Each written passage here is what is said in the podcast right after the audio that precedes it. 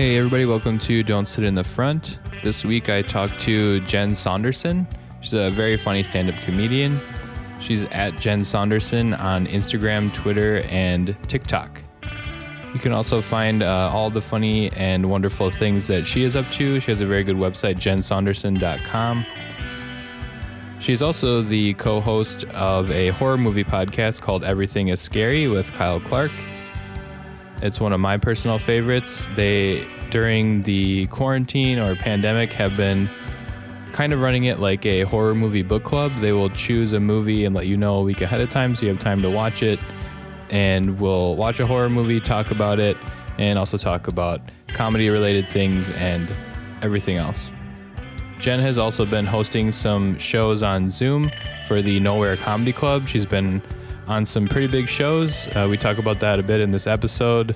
You can definitely check that out. The Nowhere Comedy Club. They've been having some of the better and big Zoom comedy shows that have been going on lately. I really had a lot of fun on this episode. I hope you enjoy it. This is Jen Saunderson.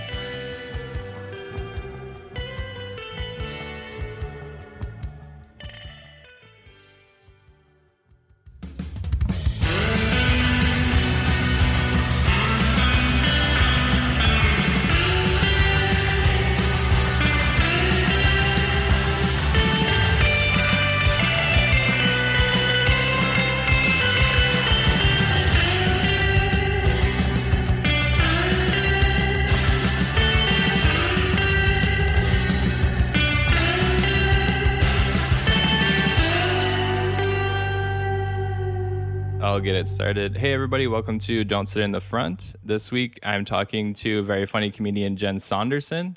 She's at Jen Saunderson on Twitter, Instagram, and TikTok. And I mentioned TikTok specifically because her TikToks are very funny. Uh, you should go check her out there. Um, and she's been on T V. She's been on Comedy Central, I F C, Fox, places like that. Uh, And lately, she's been hosting some Zoom shows uh, with the Nowhere Comedy Club. You can find her at all the places I just mentioned. Uh, I know her best, though, uh, from her podcast called Everything is Scary, which she co-hosts with Kyle Clark. And that's a horror podcast. And uh, Jen, it's just sort of a funny thing where I think you started Everything is Scary like a year ago, more than a year ago. Mm-hmm.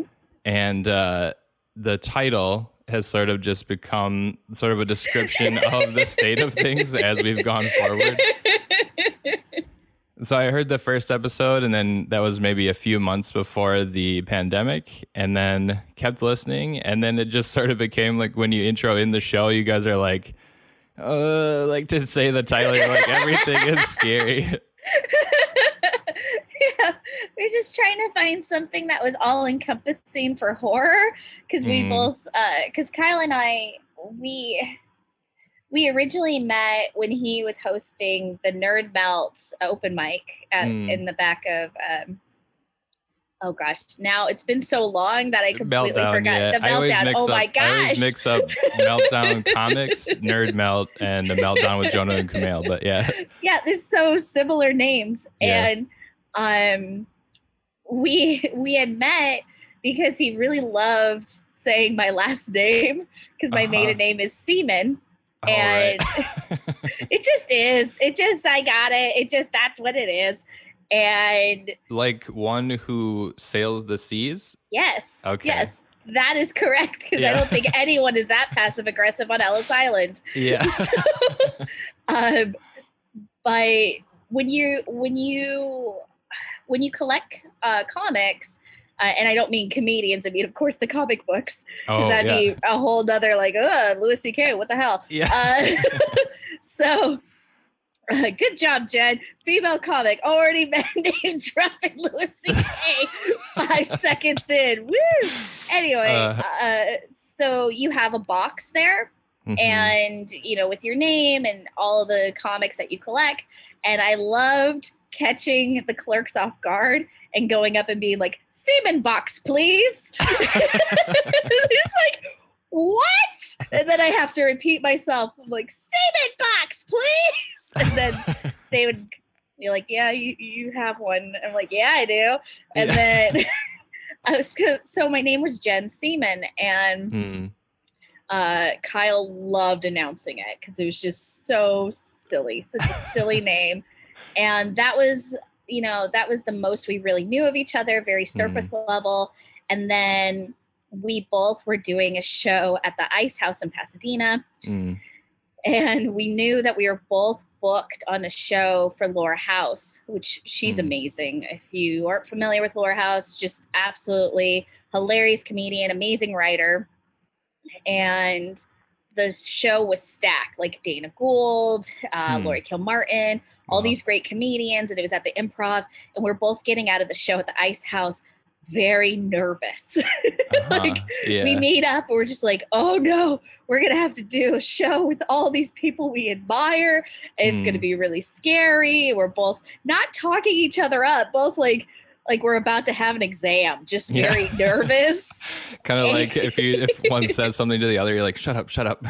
Yeah, like don't. Oh, that could be it could be a written, it could be verbal. Just yeah. uh So we get there and we're trying to calm down and we're just chatting. And then all of a sudden, like uh, something about horror comes up mm. and we did not know that this was a big thing. And for both of us, and because mm. uh, I had seen him at the New Beverly, because I know his face and he's a very tall person. It's very mm-hmm. hard not to see him. And we were just chatting and like, oh my gosh, are we now? Like, it felt like that Step Brothers moment. Are we best friends now? Yeah. Yep. uh-huh. I put him in my phone as Kyle Clark. He a person. And well, and for listeners, when they when Jen says that she's into horror, and when you hear this uh, that Kyle Clark is into horror, I I thought I was I thought I was into horror, and then listening to Everything is Scary has been really like a like a master class in you get to hear uh, they. They have sort of been running it like a horror movie book club since yeah. the quarantine started, uh, where they tell you the movie they're going to watch and talk about every week, um, and often talk about the film. Uh, but I, I like to listen for everything that they like to talk about on there, and they'll break down the movie, and it's sort of become the joke that uh, some some of the movies, if they both didn't like it, uh, they will talk about it a little bit or talk about how much they don't like it. It's sort of a mixed bag. Um, but they are very into horror. I live learned a lot listening to that podcast. Oh, thank you so much. Yeah, we just, I mean, we both go to horror trivia at, when you're allowed to go in front of people without uh-huh. masks. And it's just so many people in the horror community. They work so hard. You don't want to say disparaging or mean things about the horror movie, because you're just mm-hmm. like, this is somebody's dream. And yeah. Yeah, it'd be like watching somebody go up um, and do a set and they bomb or they don't do a great job, and you don't just go up to them and go, you suck! Yeah. You're the worst! Why do you even bother? uh-huh. Just why would you do that to someone? And do you think, do you think oh, there's a, a sort of a special, not special, but there's an extra thing about it with horror where a lot of times it, a lot of the really unique, interesting ideas don't really get the the funding and the huge studio support behind them. That's kind of like with anything, but it seems like sure. specific to horror, where there is an accepted level of uh, you can see the proof of concept, but maybe they couldn't get everything together on this, but you could see where it could go. Um, yeah, yeah, for sure.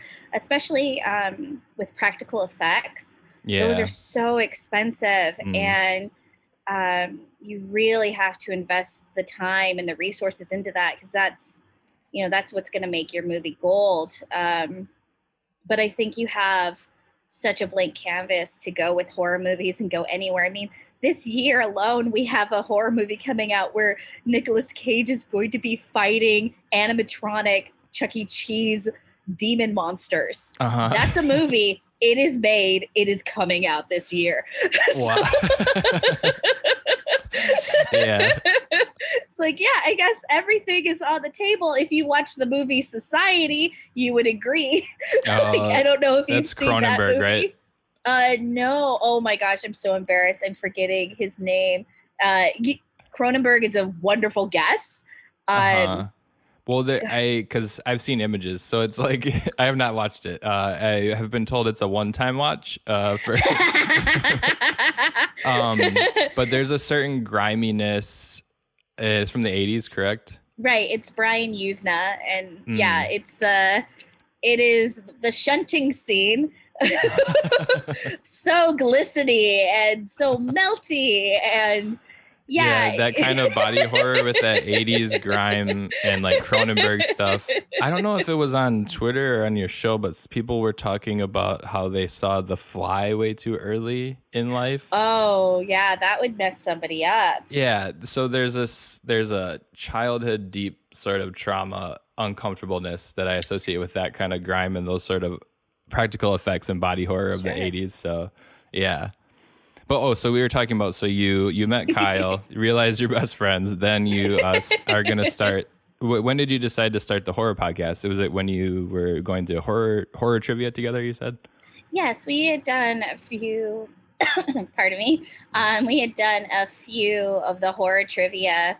Um, and I, I believe I had been on his podcast a few times at that point. Mm. It's just like, you know what, I like talking to you about this. Um, it could be really fun. Would you be interested? And we went to Pinocchio's right across from where we do the horror trivia, had some some gnocchi and just sat it, sat down and was like, okay, how are we going to do this? Mm. Like, plan this out. Um, because just wanted to make it fun, you know, didn't want to uh, put too much thought into it, which I think is very apparent whenever anyone listens to me on the mm-hmm. podcast. There's not a lot of thought into what I'm saying. Yeah. So, not, not totally true, but yeah.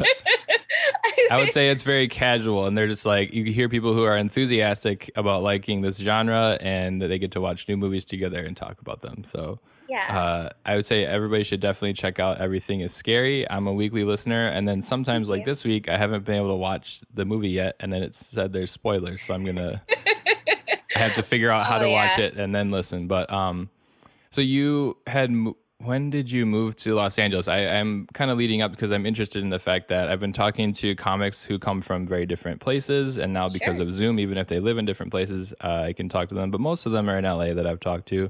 But you are in L A for a long time, but you're from Seattle, is that right? Or the Seattle That's area? Right. Yeah, the Seattle area. I grew up on a small uh, military town on Whidbey Island. Went to school and decided to try uh, doing comedy at school. Mm.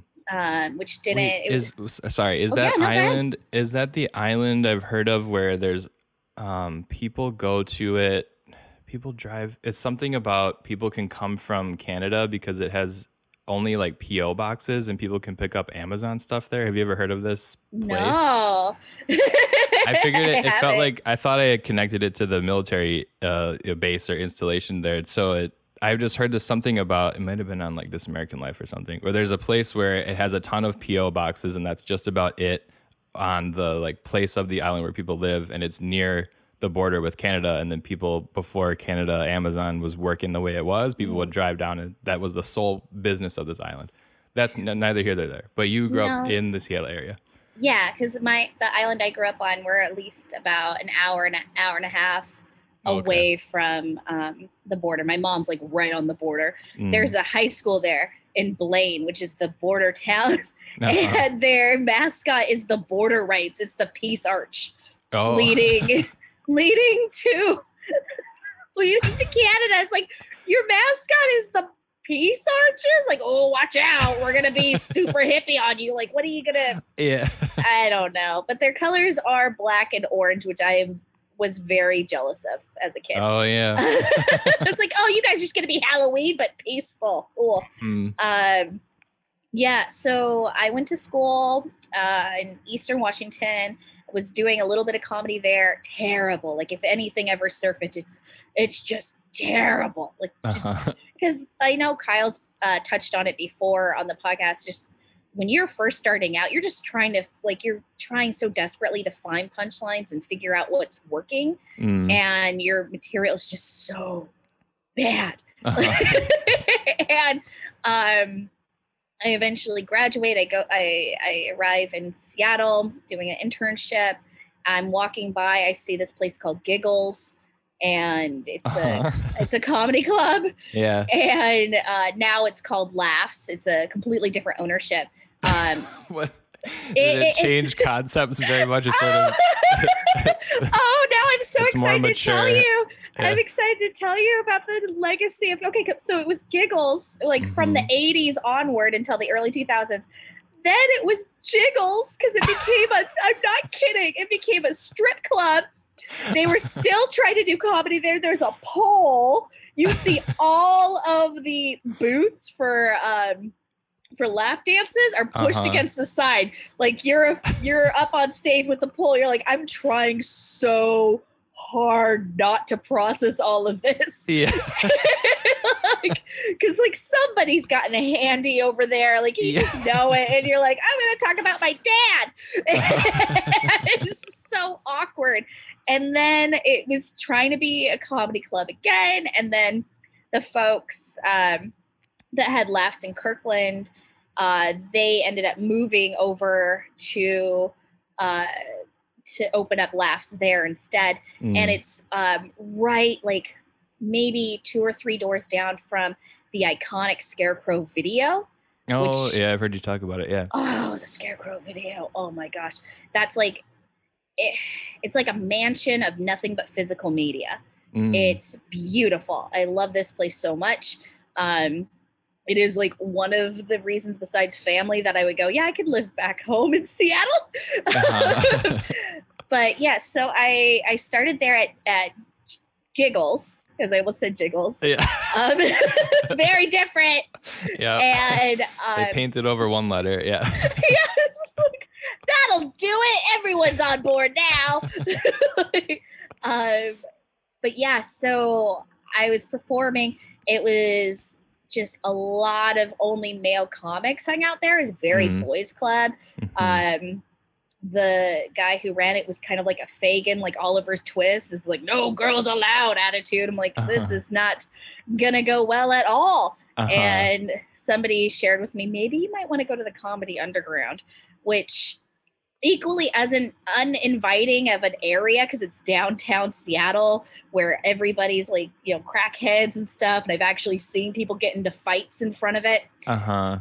And you go down the stairs, it's in a basement, but the owners or the managers there, the most accommodating, sweetest people in the world. So nice and very, very funny. Mm. Um, when I started, I was performing with like Solomon Giorgio, oh, wow. Daniel Radford. Hmm. Um, these are the people that I was coming up with, mm-hmm. which immediately when you see Solomon Giorgio perform, you're like, okay, this guy doesn't even have bad sets. This isn't yeah. fair. Uh-huh. Like, and then uh, because we're very close to like the Stranger and Seattle Weekly, I worked at the mm. Seattle Weekly during the day, and the Stranger folks would come. So we had Lindy West there too, and um, Derek Sheen, and all these awesome comics. And you just learned so much. And I was always so embarrassed because I was so dirty when I first started, because I'm mm. going off of my last name being Seaman. So it's just yeah, easy. Have to address it. Yeah. Yeah, it's easy. Somebody had called me a hack my first year. That Aww. person no longer performs anymore. I I actually was so upset and in tears. I had just been hosting at another comedy club that no longer exists, for uh, Josh Wolf, and um, he had called me up. He's like, don't quit. And I'm uh-huh. like, okay, I won't. And Derek Sheen, who's an awesome, so such a funny comic. I know we've had him on the show before. And he um, he had me go, or no, no, sorry. He His wife, who's like a badass, had the guy over who called me a hack. And like had him over for dinner and was like, I heard you made Jen Seaman cry. So I never got harassed again after that. Um, but yeah, you gotta find gotta find your peoples, and mm. um, I felt like I found a lot of really great, awesome folks early, and mm-hmm. just kept trying to figure out, you know, what works, what doesn't. I have way too were much you, material for my Were you touring family. then? Were you touring then uh, um, or doing like kind of multiple nighters or? Yeah, yeah. Um, I was doing stuff with like Kermit Apio, who um, he's a regular opener for Brian Regan. He won mm. Star Search. Like mm-hmm. he's, yeah. uh, for when folks remember, and he's just the... he is the funniest and the nicest comedian ever. Mm. Just out of all of the Pacific Northwest, you say Kermit Apio and people are just like, oh, that guy's the best. And he's so great that he actually officiated my husband and my wedding. Mm. Like, uh-huh. That's how much we love him. Uh-huh. And he would take me with him on the road. And I really learned from him, like, oh, I could be clean and I could have just as effective material. Mm. And I mean, not to say anything disparaging about, against anyone who works dirty or blue. Mm-hmm. I mean, that's totally fine.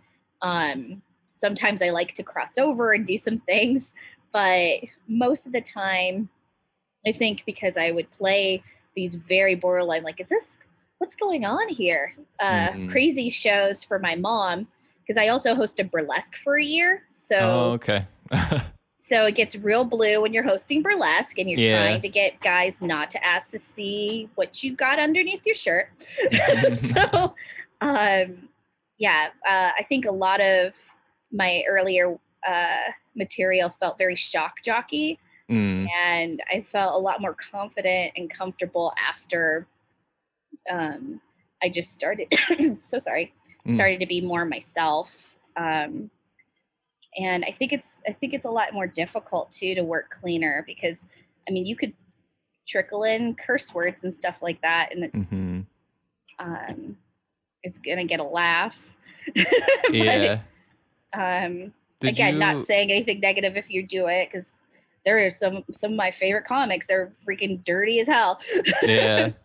Did you, um, I'm kind of just wondering about, you, you've kind of uh, mapped out a kind of community of the Pacific Northwest comedy scene. Uh, mm-hmm. Do you feel like anything is unique to that scene as you've seen other places? Like you moved down to L A, is there something about uh, the people or the, the geography, the history of what's going on up there that kind of flavors the comedy different than other regions? Um, that's a great question.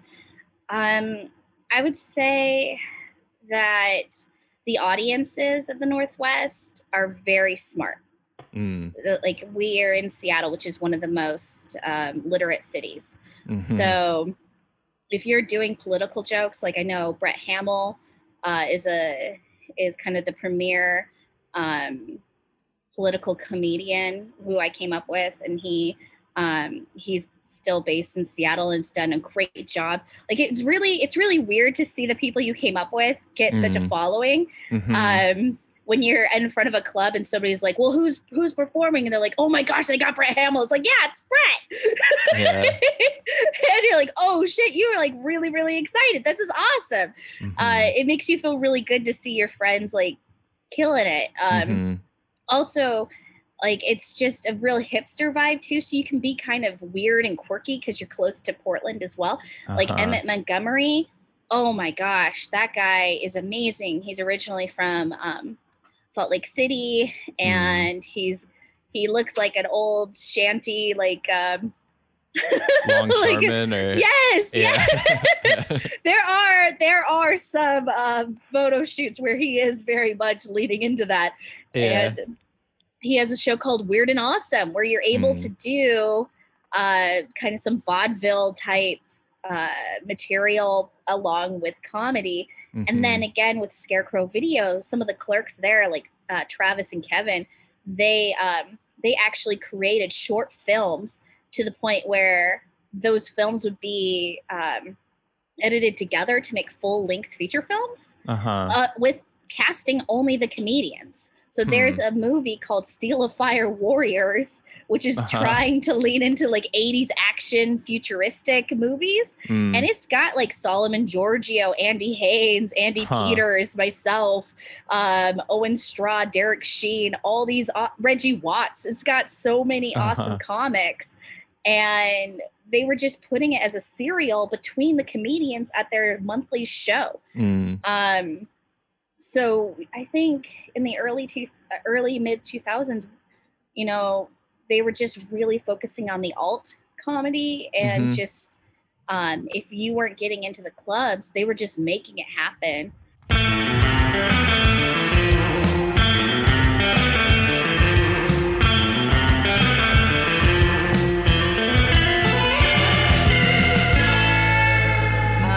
one of the things I was kind of curious to talk about this, like Pacific Northwest and Seattle. I was like, what's it like?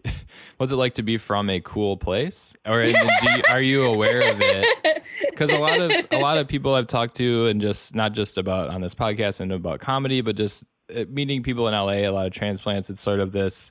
Uh, there was a like kind of big fish in small pond, not like disparaging, okay. but just kind of like you thought that where people where you lived, there was not enough for you there. You had to go somewhere bigger. But right. I, because I come from like a very small rural town in Wisconsin, uh, other people I've talked to, it's all this draw to big cities. But then like Portland is like uh, the prime example of like, oh, that's a really cool place. And it's sort of a, like a mecca to go there. Uh, Seattle sort of also in that conversation. What was, did you have that kind of sense drawing you to like, I want to do this to move, move out and do big things? Or is like that not really there for you? Like, as I said, when you grow up in a cool place. Right. And I, I didn't grow up in Seattle um, itself. I grew up in a pretty small town where oh, right, like, the island. we were, yeah, we weren't, my mom was like, don't you leave this island. like, yeah. like, I'll know. So uh, my husband, who did grow up in Seattle, was going to all the rock shows and everything that I could only dream of. Mm. Um, I was just like, I'm going to go to the Knights of Columbus Hall again to see just the bands that live on this island. Yeah. Um, that was really my childhood growing up. Yeah. Uh, but when I eventually did move to Seattle, which I thought I would never do because it was just so like monolithic, it was huge to me. Um, mm.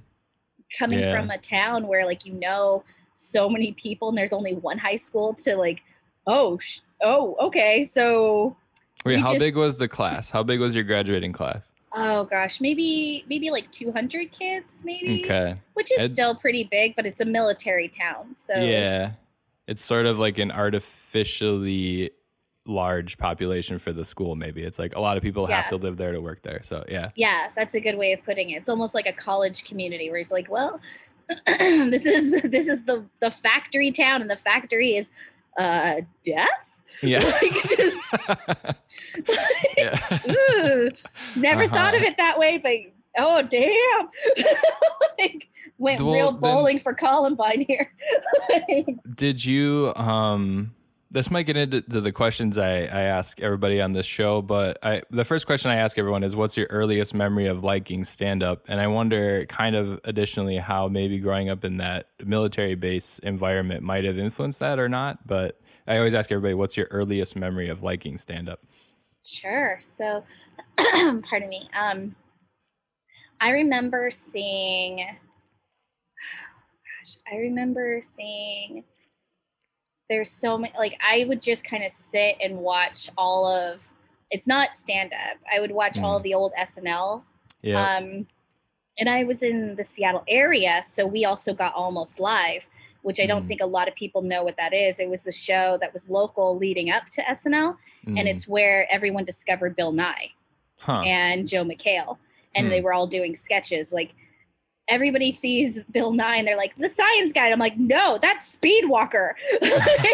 Because he had a whole sketch where he would just go heel toe, heel toe, and he would mm. walk really funny. Um, and the the biggest star for all of us was John Keister, uh, mm. who was the host of that show. Um, but I would watch that and Kids in the Hall, and those were really the shows that. Um, created a base for me for comedy. Mm-hmm. And then uh, Comedy Central was getting so big in the nineties, and you get to see all these different specials. And I got to see like Brian Regan, mm-hmm. Al Elvira Kurt, Margaret Cho, um, to the point where like I would be driving with my friends, and all of my friends were in the closet. I don't know why. We're just, all of us were just like, we're in a very military conservative town.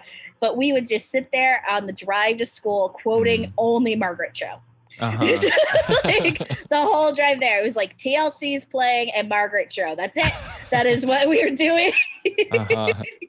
um, and it just, it, it made me excited because I just wanted to, I just really wanted to be a part of it. Um, with all those sketch shows, you don't see a, you don't see too many women who are kind of in the forefront. Mm. Um, they're kind of bit characters. They're playing the moms or they're playing the girlfriends. But when you see somebody like Margaret Cho and Jeanine Garofalo, you're like, oh, sh- oh, oh, I can mm-hmm. do, yeah, okay. mm-hmm.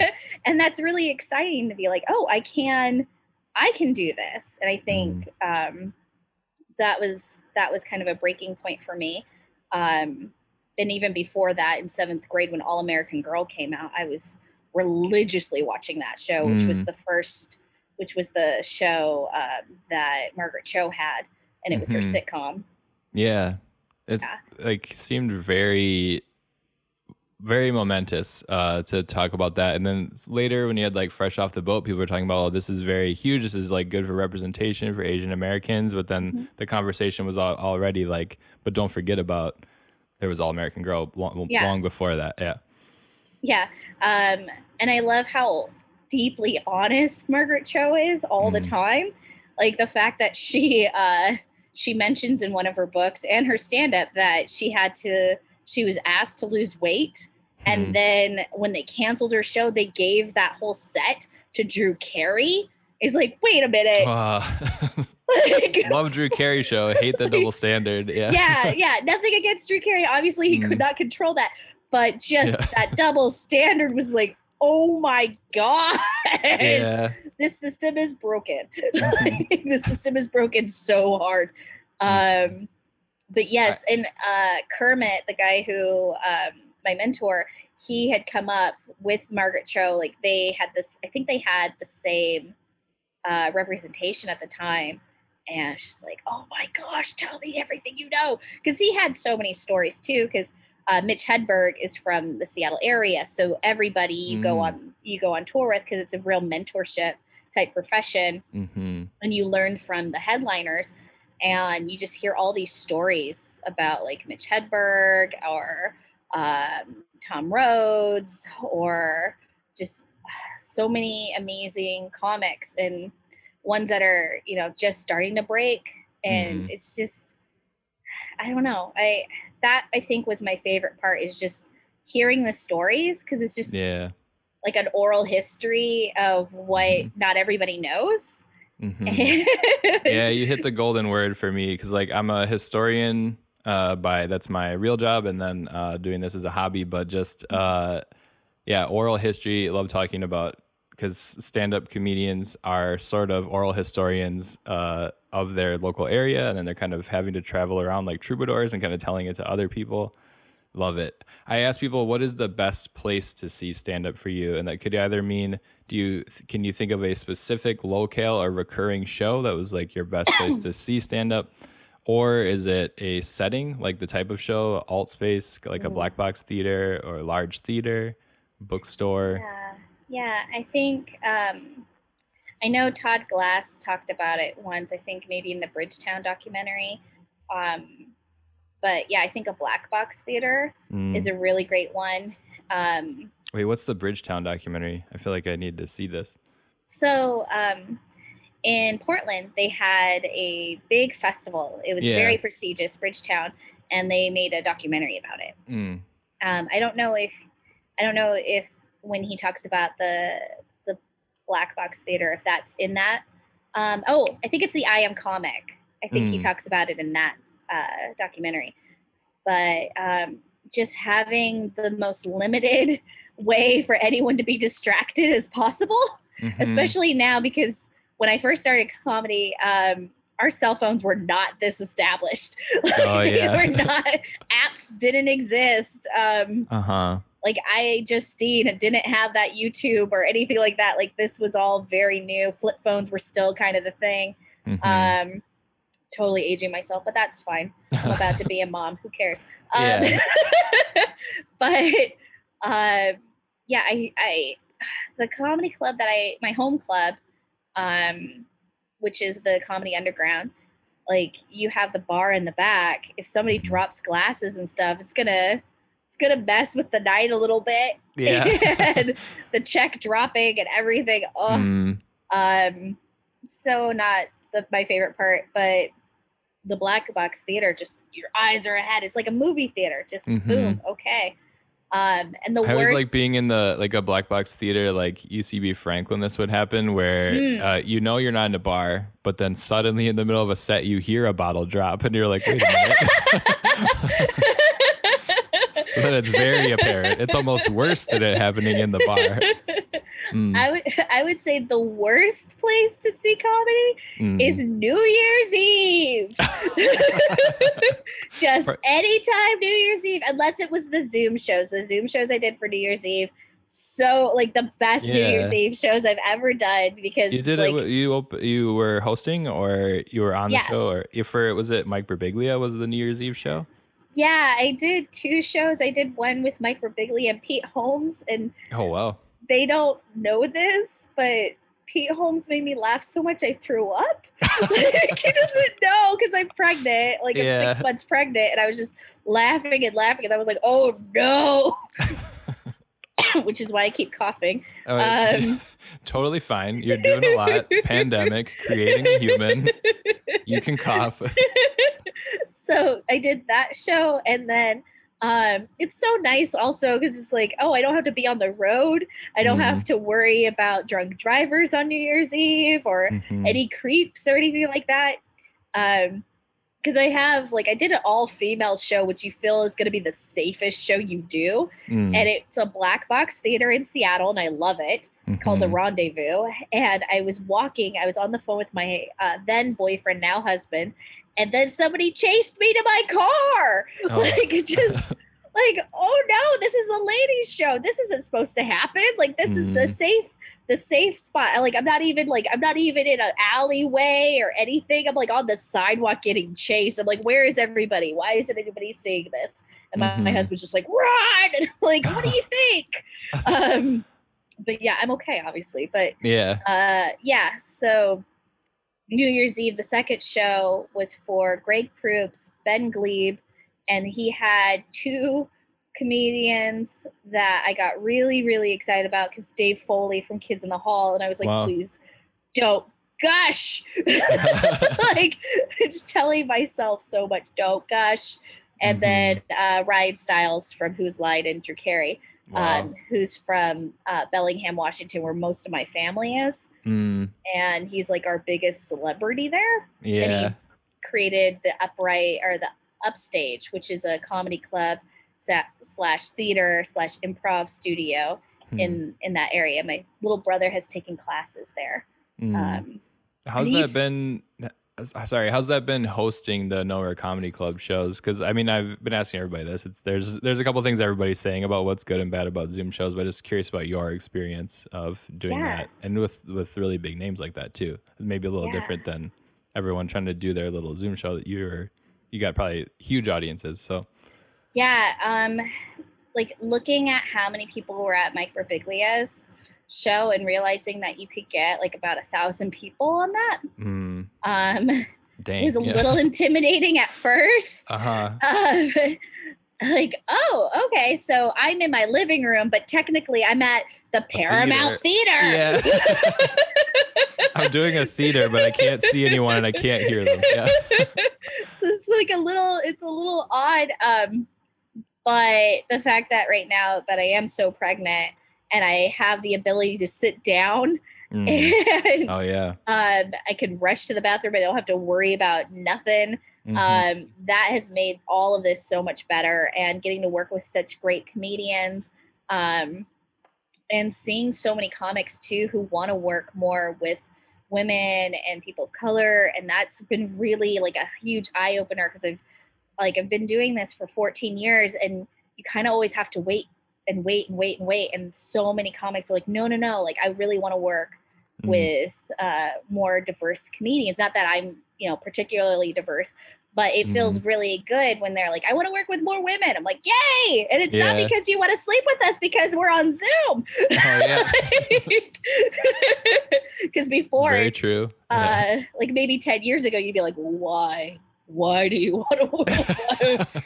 I'm just real scared here. Why are you seeking us out? Um, yeah. But now it's like, oh, because you're awesome. And mm-hmm. uh, getting to work with a lot of my heroes on these shows, and yeah, it's just uh it's been really fun, and working in that space mm-hmm. I think because I have a lot of visuals with my face mm. um and I feel like that gets kind of muddied. You don't get to see facial expressions if you're like seven rows back as much. Yeah, yeah. Uh, but everybody now is in the front row. Yeah. So um, that's made it really fun because um, mm. there's really um, there's outside of what they, them looking at their phone or looking at Amazon or whatever, mm-hmm. there really isn't a barrier to your comedy. It's like you're talking straight to them. And have, the, have the shows you've been doing have kind of designated people with their audio on? Like some shows, or they kind of, uh, yeah, have you been doing that with sort of designated? It sounds weird or bad to say like designated laugher, but you just have some people that are there so people can hear a, a response. Sure, yeah. So uh, for some of these shows, if there's too many people, they might only let one hundred people have the audio. Um, that way. That's still a lot though. Yeah, that's. Yeah, yeah. But. Um, not everybody is an audible laugher. Uh, some people, yep. like even even Kyle, when we're doing the podcast, he'll do one of his laughs. And I'm like, that is a silent laugh. Yeah. Like I can see you. He's just like, uh, uh, uh, like yeah. that.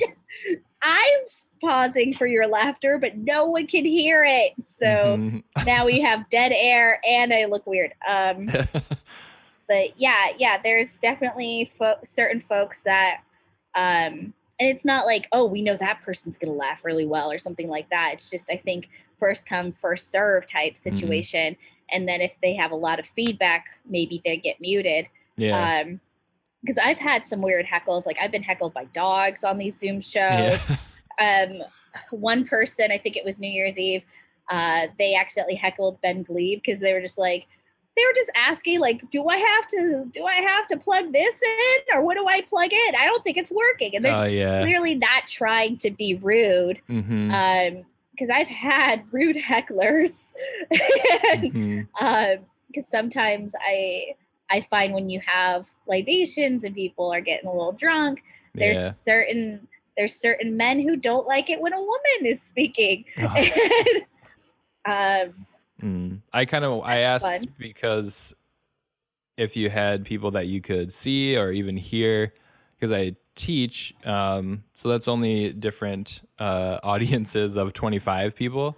But mm-hmm. when I try to encourage that they all have their screen on or their video on if they can, so we feel less like a sort of apocalyptic. I can feel less like I'm teaching into a void.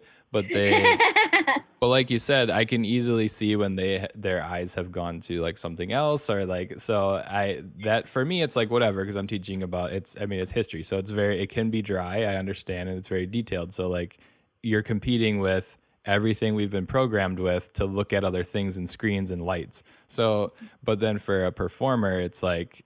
I imagine you just have to like not look at anyone, like don't put it on gallery view and just stick to what you're going to do. Oh yeah. Yeah. I have to only see, I, I try to just see myself so that if I'm doing a facial expression, I know like, am I even in frame?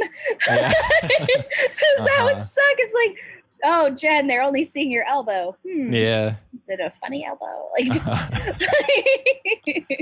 I ask, uh, as a performer, what type of show or location feels like an away game, and what kind of environment feels like a home game? Well, I definitely, I definitely would say like that's that's just a fun way to put it. Um, my home club, the Seattle Comedy Underground, definitely feels like, uh, like a home game. Mm-hmm. Um, I would say anything that's outside of the West Coast mm. feels like an away game. Mm-hmm. like, like when I went to Austin, Texas, even though that's a very liberal and hipster area, yeah. it was still like I was in the Velveeta Room and the whole the whole road is blocked off because mm. people are drinking. So you're like, all right, this is going to be a little different. Mm-hmm. This audience is going to be real loose. And I got to be. I've never been, but I always hear people mention the Velveeta Room. And I'm like, mm-hmm. cheese? Like, I can't.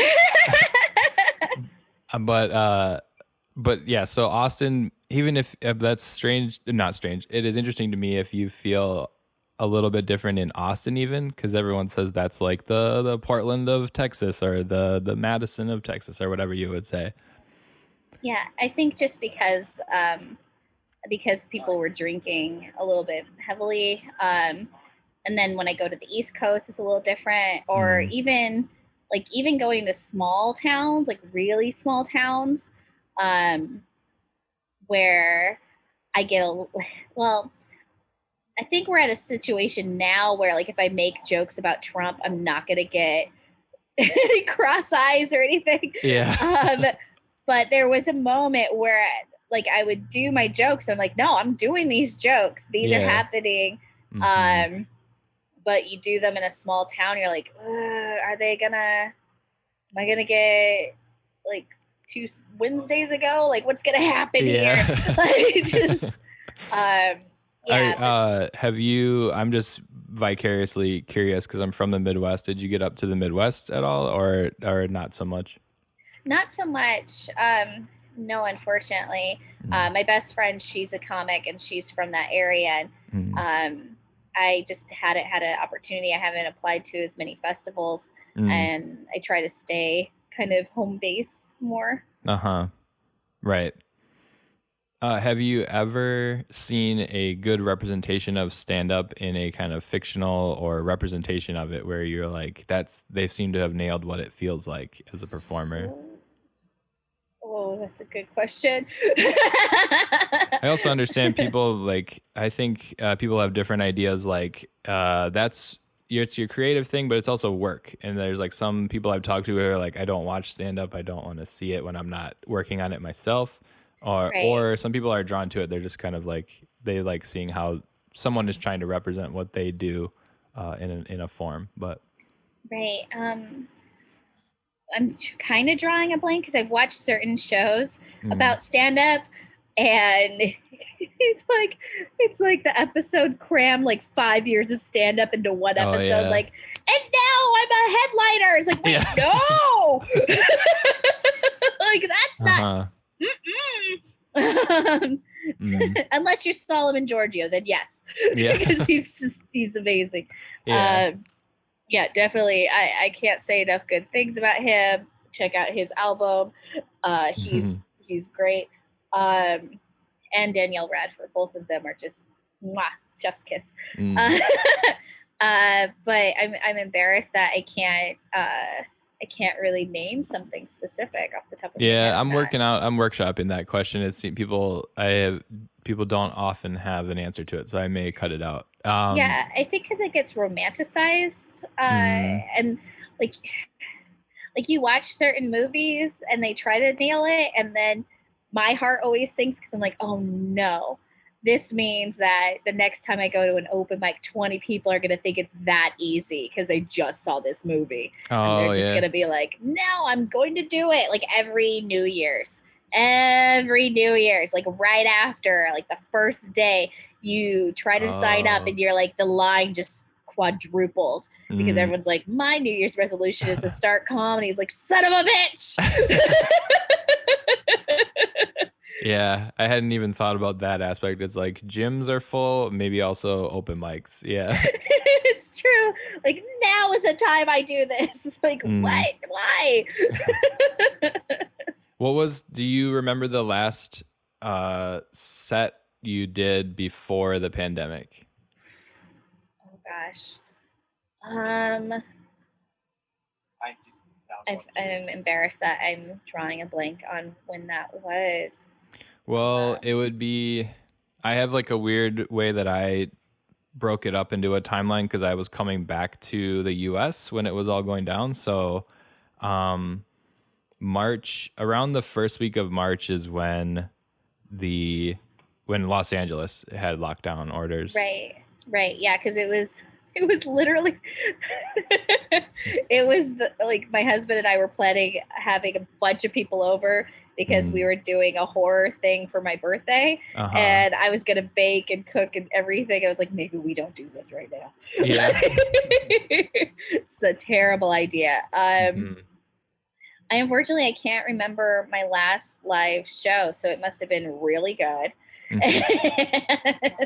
Plus it did amazingly well that it's just registered there so much. Yeah. Um, yeah, I've done so many Zoom shows since then that unfortunately it just doesn't, mm. it's not, uh, it's not standing out. Oh.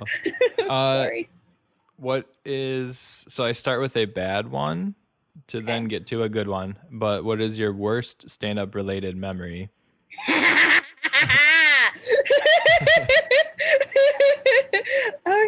so oh, so there is a very small town outside of Seattle that we have to take a ferry to. Me and, at the time, he's a Portland comic. Now he's an L A comic, Dax Jordan. He mm. works a lot at the at the improv. Awesome guy. And we we have to go. And this show is in the middle of, like, it's not a Build-A-Bear workshop. It's an off-brand Build-A-Bear workshop. Oh. And where this woman ha- like has wedding dresses in the back. And all these giant dresses because she dresses. It's called Kelby's World. And oh. she dresses. Wait, is her name Kelby? Oh, you know it. Oh. You know it's her world and we're just living in it. She's got all these big dresses. Like she's, what's that gal's name? Missus Havisham or whatever from Great Expectations. Like she's maybe approaching like sixty-five, which, you know, mm. not, not to be ageist or anything, but like maybe not the wedding dresses, like with, yeah, yeah. because you're going to have a tea party. But mm-hmm. um, she's like, I used to be a mime and I opened for Gallagher in Vegas. Like, cool. Okay. Um, I so do want to hear those stories, but yeah. So we're, we're backstage, which is also like a makeup area. Mm. They, the people for this show are all bussed in from the old folks home. Oh, hell yeah. So that's all we have. And I'm pulled aside and told not to make any jokes or references to my last name being Seaman. So oh. I'm not even introduced by my full name. I'm introduced like Madonna. Like I'm just Jen. Like, uh-huh. Oh, no. And at the time I was dating a comedian who's no longer doing comedy. So I think that's okay. And uh-huh. uh, she's... He was like, uh, is this where bears are born? He's, oh, no, no, no, sorry. She's, he's like, is this where you create bears? And she's like, this is where bears are born. Oh, my gosh. And there's all these murals of unicorns. And, mm-hmm. yeah, like, uh, my buddy Yogi Polywall, who's a great comic from Seattle, now lives in New York. He had done a set there before, like uh, about the week before, and I guess he'd done some dirty material, so she was like on edge, like, don't mm. you talk about your last name, don't do this. I'm like, okay. I'm not I, I was gonna, but now I don't even know what to talk about because now yeah. I'm just like, oh, I can't even say that. um I can't even be introduced. Like mm-hmm. so that was uh that was probably the weirdest. Mm. Uh, it's a, it is a show that even when I see Dax now, and it's been like eleven years, I still bring it up. It's just like, that was so weird. I don't uh-huh. even. But how did the sets go? The sets were awkward because nobody was like really paying attention. Yeah. Like there might've been seven people there that were bused from the old folks home mm. that were just very, like, again, not trying to be ageist. They were just very sleepy. Yeah. And like, you know, when you are being told all these censored things that you cannot talk about, be, not before the show, but like moments before you get on stage mm, and you're a brand new comic. That's all you can think about. Yeah. Yeah. It just was very stifling and not as fun. I was like, well, I how do I get off to, here? There's a phenomenon where, I don't remember what it's called, but when it's the thing where people are driving and then someone walks into the road and it's, you have all this space around them, but you suddenly see them and then focus on them. And you, and that's why a lot of people get hit. It's like oh, the wow. car gets subconsciously turned towards them. Uh, Cause that's the thing that you just saw appear. So it's probably definitely not helpful in a, a very uh, calculated word specific kind of profession where suddenly you go like, you might think of ways to connect these things, but don't use any of these words. And you're like, wait, wh- which words? And then, then okay, get on the stage. Yeah.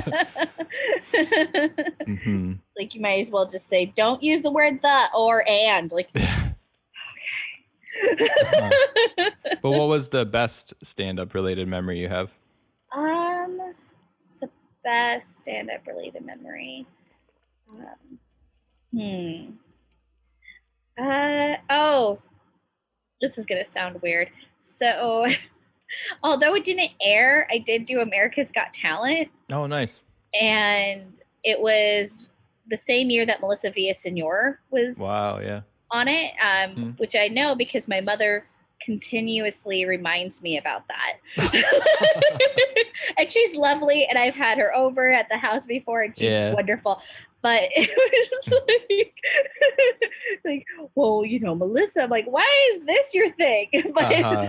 um, so it's Piers Morgan, uh, Sharon Osbourne, and um, and Simon Cowell on at that point, or no, no, Howie Mandel. So oh, yeah. you have Canadian, British, British. America's right. Got Talent. Yeah. So. Um, I'm nervous because it, well, first off, it's the Paramount Theater in Seattle, and there's fifteen hundred people. Mm. I'm only three years into comedy, if that. So I'm really, really new and very green. And I get up there. It, it's been at least ninety minutes. So people are getting real tired. Mm-hmm. And I'm nervous. I'm like, oh my gosh, I'm gonna have to try to do comedy. There's big X's. The person before me just got X'd. I'm I'm asking the host, like, oh, are they gonna have a palate cleanser? Are they gonna do something? No, you just you're going out. Like, yeah. Okay. Mm-hmm. So I go out there and I just start yelling, like, how's it going, America?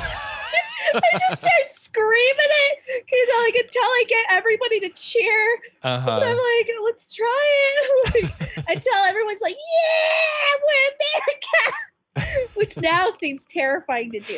Yeah, um, it's one but, small step away from a U S A chant. Right, it's yeah. too close. Yeah. And I do a good set. I, I have a standing ovation, which I'm mm. really excited about, my first ever. And then...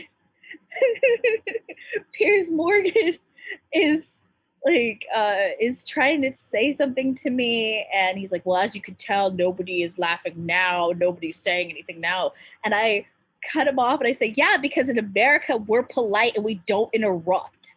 Oh. And then and then another standing ovation because I, I was rude to Piers Morgan. Uh-huh. So that that was funnier now that he's like, I think he's like a real like conservative asshole. Uh, yeah, yeah, yeah. I would love that footage so much. I would love it because um, mm.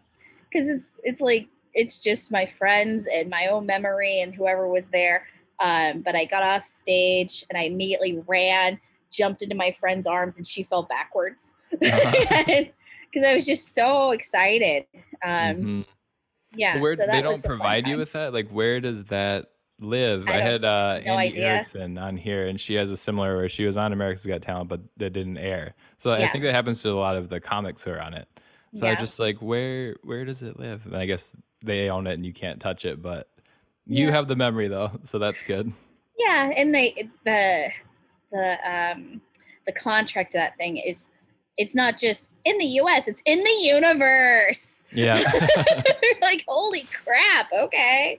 Mm. Like, like, even if I'm in Mars, I'm still legally bound to this. All right. Yeah.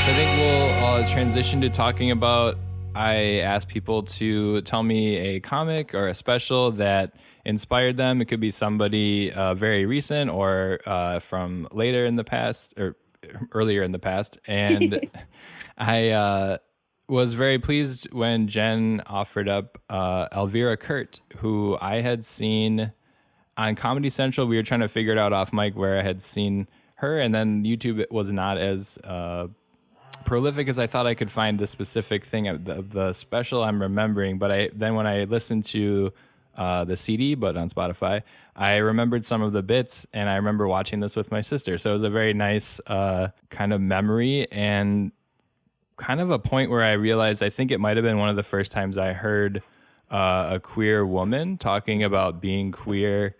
Uh, as a as a, a young kid, I remember hearing this and kind of being like, I'm not exactly sure what all this is about, but I think it was an important sort of introduction to have uh, to some of those concepts. But how has Elvira Kurt sort of lived on and important for you in your, uh, when I ask you, like, what's something that inspires you? Well, I think you hit the nail on the head. Being able to see, again, representation is so important. Mm. And um, being young and on a very conservative military area where all mm. my friends were closeted, and even I was like, well, I know I like girls, I know I like guys, and I can't say anything about this. And then you get to see um, this representation and somebody being funny and coming up with the term fella girly and uh-huh. like oh, I joking. should mention, I didn't say the name of the uh, album is Kitten with a Wit, and that's mm-hmm. on Spotify and YouTube, and uh, you should listen to it and you can find it. But yes. Yeah, no, she's uh, she's absolutely fantastic. Um, getting to experience that kind of stand-up and that kind of representation and seeing somebody talk about their family in that kind of way. Mm. Uh, it, and she's pretty clean too. Um, mm-hmm. And that just made me think, okay, there's this way I could do my stand-up, or I could try to do this. Mm-hmm. And she's got a very similar voice to what I have. And I think that might just be because I love her so much. and, um, her name is written on the Comedy Store, which, um, mm. is such a big thing for comedians, and mm-hmm. I know exactly where it is, and I'm very short. I always want to give it a high five, like, but I'd have to run and jump, and uh-huh. I think I've only done that twice. Um, but yeah, she's just, to me, she's such a huge deal, and I mm. get really sad that not a lot of people know about her. And I've done shows in Toronto with people who are very familiar with her or who have worked with her, and they're just like, oh yeah, Vera's fine. And I'm like, you know her? Like, it's just like, uh-huh. like, you might as well be in high school. And somebody just told me that they were dating the prom queen. And I'm just yeah. like, it's like that level of esteem. Mm. Um, even when I was in college and I was trying to figure out how to do this, Uh, I had a speech class and I used some of her material, mm. um, which is, of course, in comedy, like, it, don't use somebody's material. Yeah. But it was a mandatory assignment to take somebody's speech, and everybody else was doing historical figures and things. And I'm like, no, I'm doing the playground bit uh-huh. from Elvira Kurt.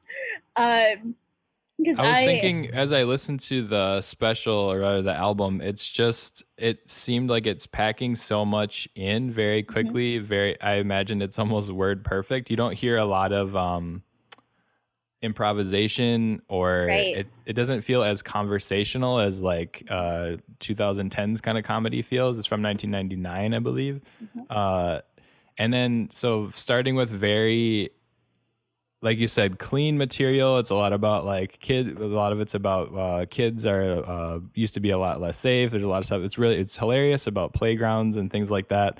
But then there's this shift suddenly to then talk about being queer, which in nineteen ninety-nine was, there had been some precedent. She kind of talks about Ellen and things, but still probably very uh, not seen as much.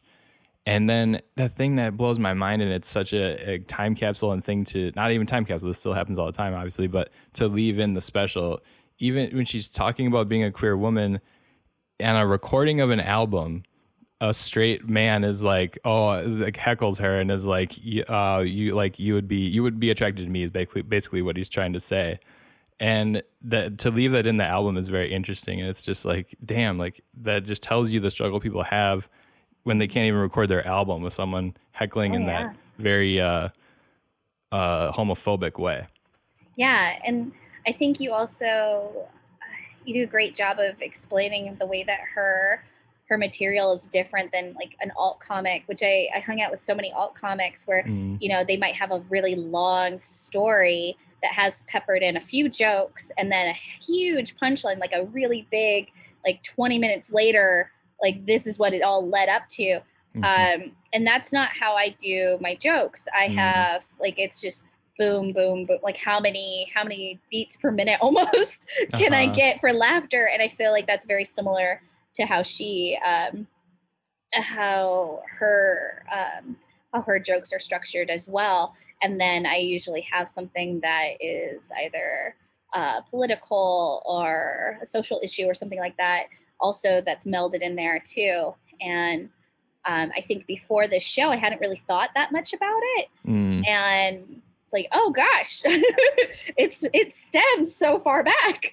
Uh-huh. And uh, seeing those building blocks, uh, cause yeah, I loved her. I loved uh, Brian Regan, um, who's, you know, doesn't really talk too much about um, social issues or anything like that, but he also just boom, boom, boom, boom, boom. Yeah. Um, and Pablo Francisco just boom, bum, bum, bum, bum, just like to- like just constant um, laughs in there. And I think that becomes almost like a game for me mm. of like, where can, like, I don't want to, I want to keep that ball in the air as of laughter as much, as long as I can. Mm-hmm. Um, cause there's, for me, there's nothing worse than waiting for that punchline, uh-huh. like waiting, like, oh, do they, do I still have them? Let's find out. Yeah.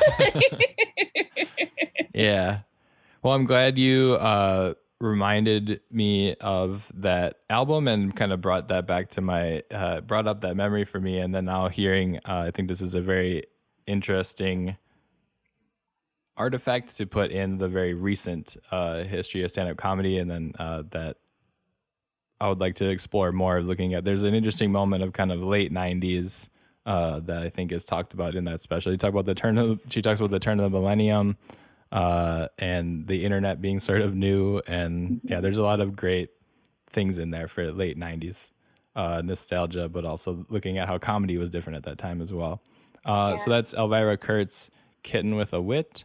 Mm-hmm. Um, Jen, is there anything you want to plug before I sadly let you go?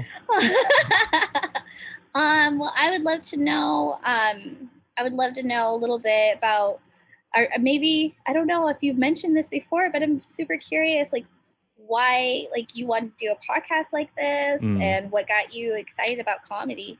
Yeah. Um, no one's asked me before, Jen. That's very what? nice of you. What? people, Come on, I've, guys. I've talked to people off mic. I think I, when Kyle was on, I think I talked a lot about it after when I, I did his podcast, This Is Rad, and I talked to him about it. But mm-hmm. so in twenty nineteen, I had, I so I went on a Fulbright fellowship uh, to Korea, and I was there for nine months and then came back right as the pandemic kicked off uh, in China, and then made its way to Korea. And then I had sort of had to come here, and then, you know, the rest of the story, we're here with that.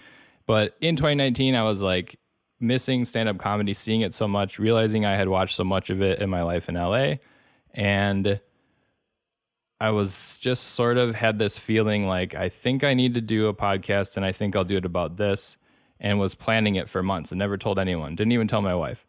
And then I, I didn't set it out loud into the universe. And then uh, around about New Year's, because I was one of those people of like, I'm going to do this thing in the new year with a, uh, twenty twenty. I was like, I'm going to start the podcast. I started planning what I would call it.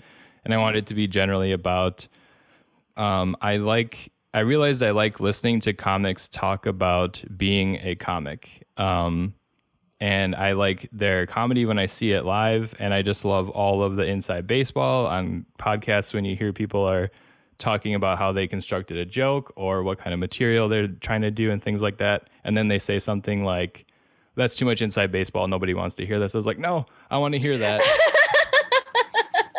And there are right. other places I've drawn inspiration from, like uh, Pete Holmes, when he has a comic on, uh, this is, uh, You Made It Weird. Uh, he'll, yes. um, They'll talk so much about that sort of topic on Everything Is Scary when you and Kyle start talking about being comics, and then you feel like, oh no, we're getting far away from the movie. I'm like, I don't care. Keep talking about that. Oh, so no. I, um, I love, and then I, I just recorded an episode. It'll come out later with, um, a writer, but we were talking about the Pixar movie Soul. Mm-hmm. And I, after watching that movie, I, uh, which I, I recommend weirdly, like it doesn't need support, but, um, it is really good to think about what motivates you. Uh, one of the themes of the movie is like, what's your thing? Uh, what's their spark that kind of gives your life meaning and things like that. And I realized it's storytelling, not necessarily telling them, but I like drawing stories out of other people, collecting them, uh, giving people access to stories. That's kind of related to why I'm a historian. Um, yeah. That's a long way to say I just really like comics talking about being a comic. And I think what first got me excited about stand-up comedy was they're telling me stories about other places, because I'm growing up in this uh, small rural background, and I just wanted to hear everything. Everything, ever since I left my small town, I'm just like, how are we not talking about everything all the time uh, about what's outside of what our little experience is? Um, so thank you for asking. I had never uh, verbalized it before. How many episodes are you in now? This will be twenty-three. Oh, gosh! Yeah. Yeah. Wow. Wow. Yeah. No, that's really, that's super interesting to me. Um, and thank you so much for including me in this. Is like, I know that I'm not at a bigger level as a lot of comedians are. You're um, pretty big to me. So. Every- Oh, I'm so on the bottom of the molehill, yeah. But thank you. I appreciate it. And mm. yeah, there's, uh, I'm, I want to check out more of the episodes, because this is something that I think is really fun to to learn about, and I love how you um, how you think of comedians as mm. oral storytellers. And um, if you don't, if you can handle hearing even more of Kyle, uh, you can listen to Kyle's episode. It was a fun one. He, in true Kyle fashion, he went. I think it's the longest episode I've ever had. I think it was two hours. He's the longest episode on my husband's podcast, too. Yeah. I think Don was like, oh, I think we got up to three to four hours. Because I just kept, because I'm so sleepy because I'm pregnant. I just kept coming out going, oh, you still doing this? Yeah. You guys haven't even started talking about the second movie yet. Oh, my yeah. gosh. With his, we got to a point where I was like, I kind of lied and reframed it. I was like, oh, I asked people these questions. I'll just do it as a lightning round, whatever.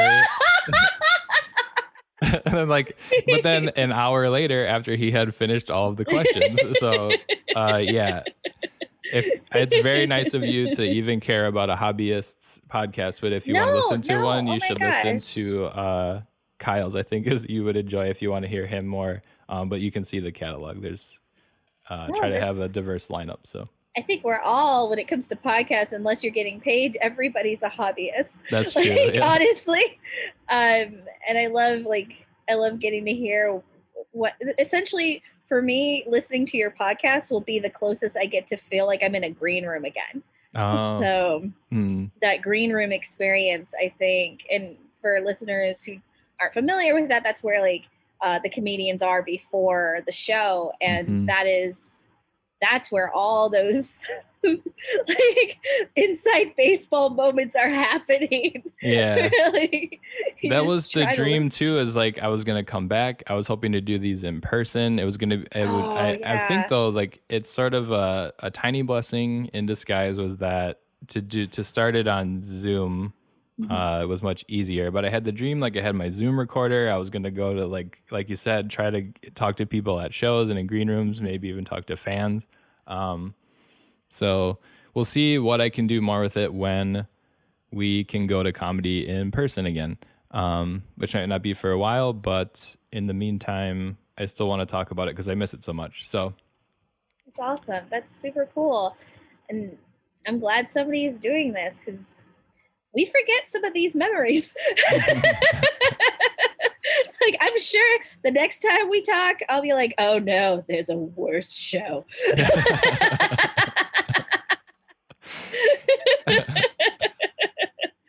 um, no, this is fun.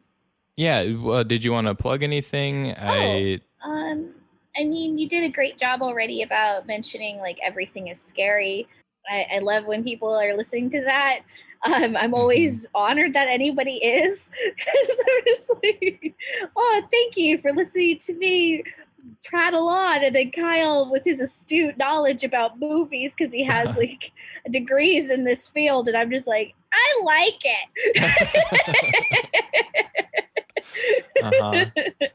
um, yeah. And then I guess any of the social media items that are just Jen Saunderson. Mm-hmm. Um, because I never know what people, if you like political, angry tweets, that, that I'm on Twitter. If you like seeing a mom who, with a big old pregnant belly dance, I'm on TikTok. Yep. Like, so that's that's where I am, I guess. Mm. And so at Jen Saunderson on Twitter, Instagram, and TikTok. Mm-hmm. Um, her website's also very nicely designed with a bunch of videos. You can see her stand up there and other clips she has on there. I'll put all the links to all of this in the show description. Um, but that was Jen Saunderson. Thank you so much. Thank you. I'm so excited to have gotten to do this. Thank you for listening to Don't Sit in the Front. Please rate and subscribe and leave me a review. You can follow the show on Twitter with the handle don't underscore sit or don't sit in the front, all one word, on Instagram. Our music is composed by Chris Helking, and our cover art is provided by Memory Bloom Studio.